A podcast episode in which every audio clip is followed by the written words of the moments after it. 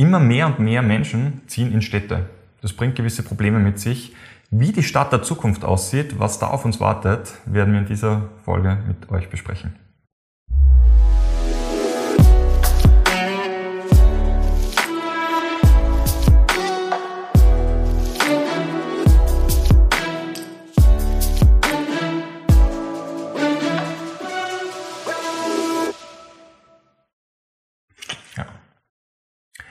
Herzlich willkommen zu unserer Kaffeepause. Hallo. Josef und ich freuen uns sehr, dass wir dich heute wieder zu einem besonderen Thema begrüßen dürfen. Und so möchten wir heute über Städteplanung sprechen.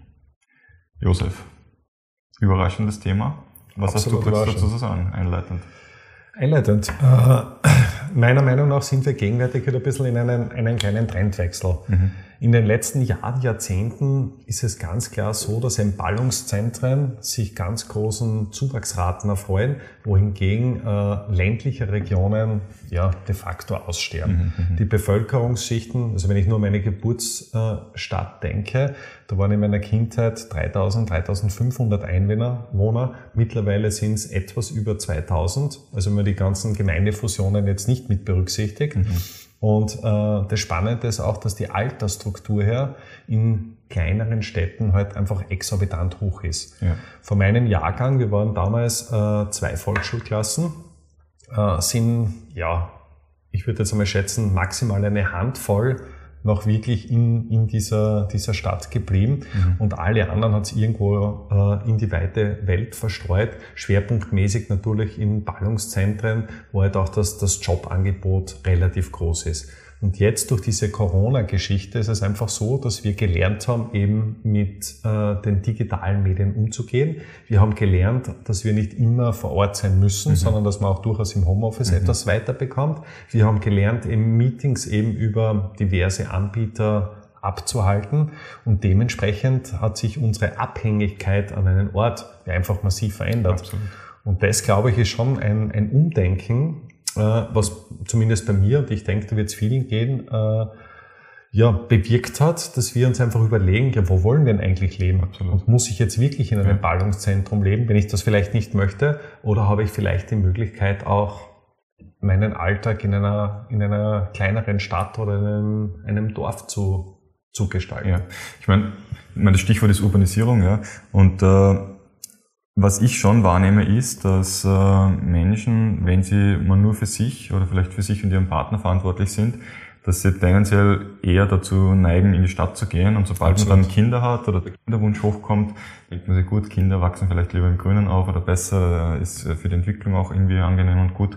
Und dann zieht wieder viele zurück, zur Heimat vielleicht oder zumindest ein bisschen aufs Land hinaus, in den Speckgürtel hinaus, je nachdem. Aber Fakt ist trotzdem, Bitte. Ja, mir fällt da nur äh, eine Tendenz auf, äh, dass im, im, städtischen Bereich der Speckgürtel absolut in ist, gerade bei so, ja. so jungen Familien und sonstiges. Ja, ja. Wenn du jetzt kleinere Städte hast, Bezirksstädte, dort geht der Trend eher dahin, dass du sagst, du willst in der Stadt drinnen wohnen mhm. und nicht am Speckgürtel. Mhm. mhm.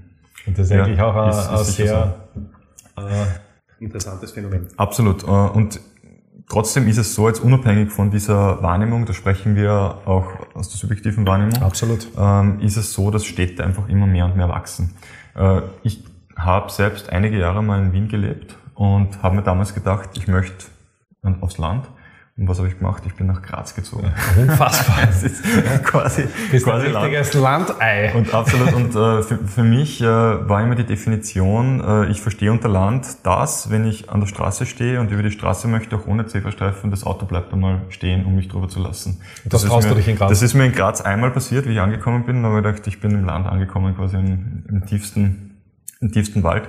Na, ich freue mich in Graz zu wohnen, ist eine schöne Stadt. Aber äh, Fakt ist, die Städte wachsen immer mehr und das ist jetzt in Österreich nicht ganz so das große Problem, wobei Graz auch aufgrund der geografischen Situation im Kessel liegend sozusagen ja. an die Grenzen stoßt. In Salzburg ist das auch ein riesiges Thema, dass einfach nicht genug Platz ist. Ja, oder denke an Innsbruck, das wirkt sich dann das natürlich auch an die, an, auf die Immobilienpreise Absolut. massiv aus. Aber vor allem in jetzt wirklich, wirklich großen Städten, wie jetzt zum Beispiel Singapur, Tokio und so weiter, da ist es halt schon so, dass man sagt, man stoßt da schon langsam an die Kapazitätsgrenzen. Und diese, dieses, äh, dieses ungehemmte Wachstum, dieses immer größer werden, das bringt halt auch Schattenseiten mit sich. Und einer der großen Themen ist dabei also zwei große Themen, über die wir sprechen können. Einerseits einmal mangelnder Platz. Wie kann man dem entgegnen? Und das zweite ist der Verkehr. Der Platz geht eigentlich nur in eine Richtung. Eben nach oben vorbei. Und ähm, da ist es spannend, da habe ich jetzt letztens einen Artikel im Standard gelesen. Darf man Werbung machen für Medien? Absolut. Wir werden nicht vom Standard bezahlt, nicht. ähm, der Standard hat geschrieben, dass es ähm, jetzt zumindest in Singapur geplant ist, die Stadt auch nach unten zu entwickeln. Und dass jetzt Konzepte geschaffen werden sollen, dass man jetzt nicht nur nach oben denkt, sondern auch in die Tiefe. Äh, das hört sich dann ein bisschen dystopisch an, wenn man darüber nachdenkt. Siehst in das dritte Kellergeschoss nach unten, oder? Absolut, genau. Aber dass man sagt, man verlegt jetzt zum Beispiel mal Einkaufshäuser, den äh, öffentlichen Verkehr, was ich, Zug, U-Bahn, Straßenbahnen unter die Erde, vielleicht sogar äh, Wohnhäuser oder äh, Büros, dass man die einfach unter die Erde baut. Und äh, man hat halt den Vorteil, dass man sich über gewisse Themen und da sind wir jetzt wieder beim Thema Nachhaltigkeit, dann weniger Gedanken machen muss.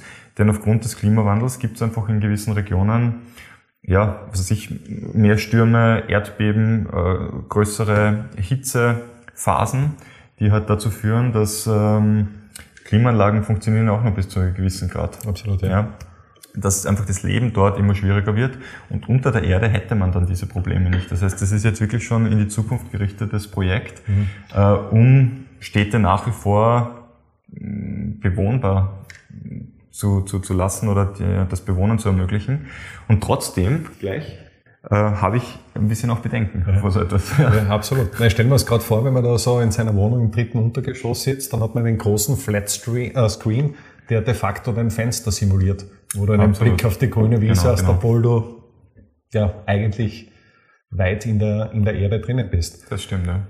Aber ist klar, es hängt natürlich auch mit der, mit der Weltbevölkerung zusammen. Wir haben ja doch jetzt die, die 8 Milliarden geknackt und mhm. es wird auch, auch immer mehr. Und gerade äh, ja, in ärmeren Regionen zieht es halt doch viele Menschen in, in größere Städte, mhm. beziehungsweise vielleicht auch in Ländern, in denen es vermeintlich besser ist. Absolut. Ich meine, das ist jetzt mal das Thema Platz über das, da gibt es Konzepte, aber im Endeffekt ist es ähm, ziemlich straightforward. Aber beim Verkehr sieht es dort schon ein bisschen anders aus. Ja? Also was man schon erlebt, äh, jeder hat das schon einmal erlebt, der in einer Stadt wohnt, in der Rush Hour ist es nicht angenehm heimzufahren. Definitiv Die nicht. Straßen quellen über vor lauter Autos und deswegen wird der Ruf immer lauter nach alternativen Verkehrskonzepten.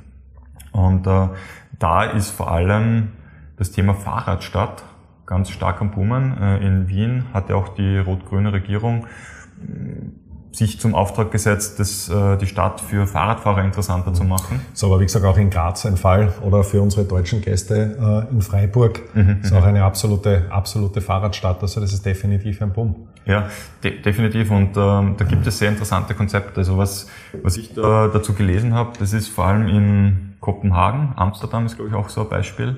Ähm, aber was ähm, ich nicht wusste, weil ich Frankreich immer für eher autoaffin gehalten habe. Äh, auch Bordeaux scheint einer der führenden Fahrradstädte dieser Welt zu sein. Und die Konzepte, die dort entwickelt wurden, die lassen sich wirklich sehen.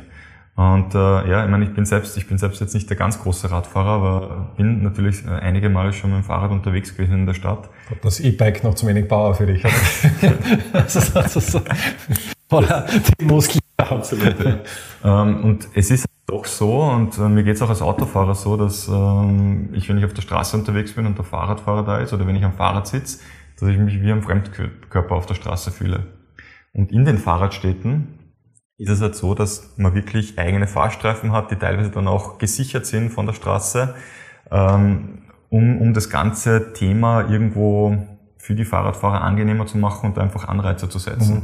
Ich für meinen Fall, also wie gesagt, ich bin jetzt das, das Gang-Pardon. Ich habe es zwar nicht wirklich weit in, in unser Büro jetzt, allerdings mit dem Fahrradfahren, das ist schon, schon richtig cool. Also das ist auch ein, ein Stück Lebensqualität. Der Zusatz ist natürlich, wenn man weitere Wegstrecken vor sich hat mhm. oder wenn es dann im Sommer extrem heiß ist und so weiter, dann wird es irgendwann einmal äh, auch, auch unangenehm. Allerdings, wie gesagt, für, für so kurze Strecken beziehungsweise auch für, für den Alltag ist es aus meiner Sicht äh, durchaus, durchaus brauchbar. Spannend finde ich vielleicht, um das noch abzuschließen, dass es da ein bisschen einen Generationenunterschied gibt. Mhm. Also zu meiner Zeit war das ja, ja ein absolutes Muss, dass man mit 18 den Führerschein bekommt, beziehungsweise möglichst rasch auch irgendwo mobil ist. Das mhm. war ein Stück Freiheit, dass mehr oder weniger die Welt offen steht. Und mit dem dem, dem alten, gekauften Auto quasi durch die Lande zieht.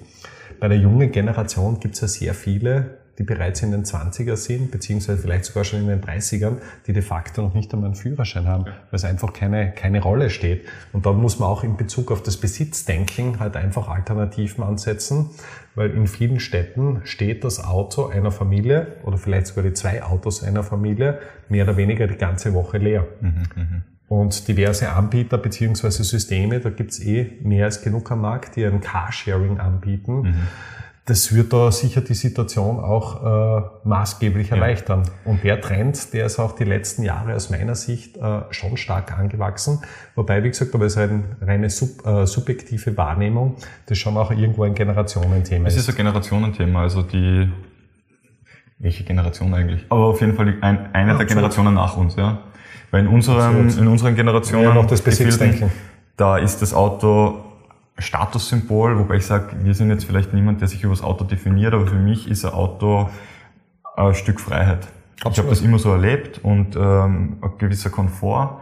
Ich weiß einfach, mein Auto steht dort, ich kann einsteigen und bin sofort wann überall, immer, wann immer ich will, wenn ich was einkaufen muss. Also ähm, ich habe einfach in der Logistik sozusagen keinen Aufwand, weil Absolut. ich mit dem Auto einfach... Und das kostet was in Form genau, von Geld, was, beziehungsweise genau. in weiterer Folge auch auf, äh, in Bezug auf die Umwelt. Ja, es ist halt so, dass wir aus nachhaltiger Sicht an einem Punkt sind, wo wir tatsächlich unseren Umgang mit den Ressourcen überdenken müssen. Absolut. Und ich finde es sehr, sehr, sehr, sehr positiv und es stimmt mich voller Hoffnung wenn die Generationen, die nach uns jetzt kommen, da schon ein verändertes Bewusstsein in Bezug auf Besitz haben. Aber das ist das, was auch bei den Smart Cities Konzepten, die existieren, im Fokus stehen. Und zwar Big Data, das heißt Information, die einfach weitestgehend flächendeckend vorhanden ist. Und zwar auch im Zusammenhang mit den vorhandenen Ressourcen. Und dann eine künstliche Intelligenz, die das steuert. Mhm. Das heißt, ich stehe in der Früh auf, die KI sagt mir, Du brauchst ein Auto. Das und das und das sollst du essen, weil das braucht dein Körper. Ähm, geh um 8.21 Uhr außer Haus, weil dann kommt der Bus oder die Straßenbahn und bringt dich am effizientesten dorthin. Die Auslastung ist so und so hoch und die übernimmt einfach für mich die Planung. Und das denkt oder, oder, oder, oder sagt mir, da ist ein Auto verfügbar, zu einer sehr hohen Wahrscheinlichkeit wird das jetzt keiner brauchen und du kannst damit dorthin fahren, weil dort ist jemand, der das in einer Stunde brauchen wird, keine Ahnung. Ja, oder du reservierst das gleich. Oder du reservierst, ja eh. Du fährst dann äh, das, eingeloggt und dann... Das ist das Thema, aber im Endeffekt geht es einfach darum, dass, äh, es, dass wir uns von Besitz entfernen sollen und dass sich unsere Weltengemeinschaft eher auf ein, das hört sich so ein bisschen kommunistisch an, ja, aber alles gehört jedem und jeder soll es halt dann verantwortungsvoll nutzen. Ja, wie gesagt, da gibt es eh große Tendenzen, gerade was das autonome Fahren betrifft. Es sind auch diverse äh, Unternehmer reden davon, dass es nicht mehr lange dauern wird, bis ein Flugtaxis oder sonstiges geht. Das heißt, wir werden auch vielschichtig mhm. im, im, Luftverkehr äh, unterwegs werden, wenn das Ganze ist.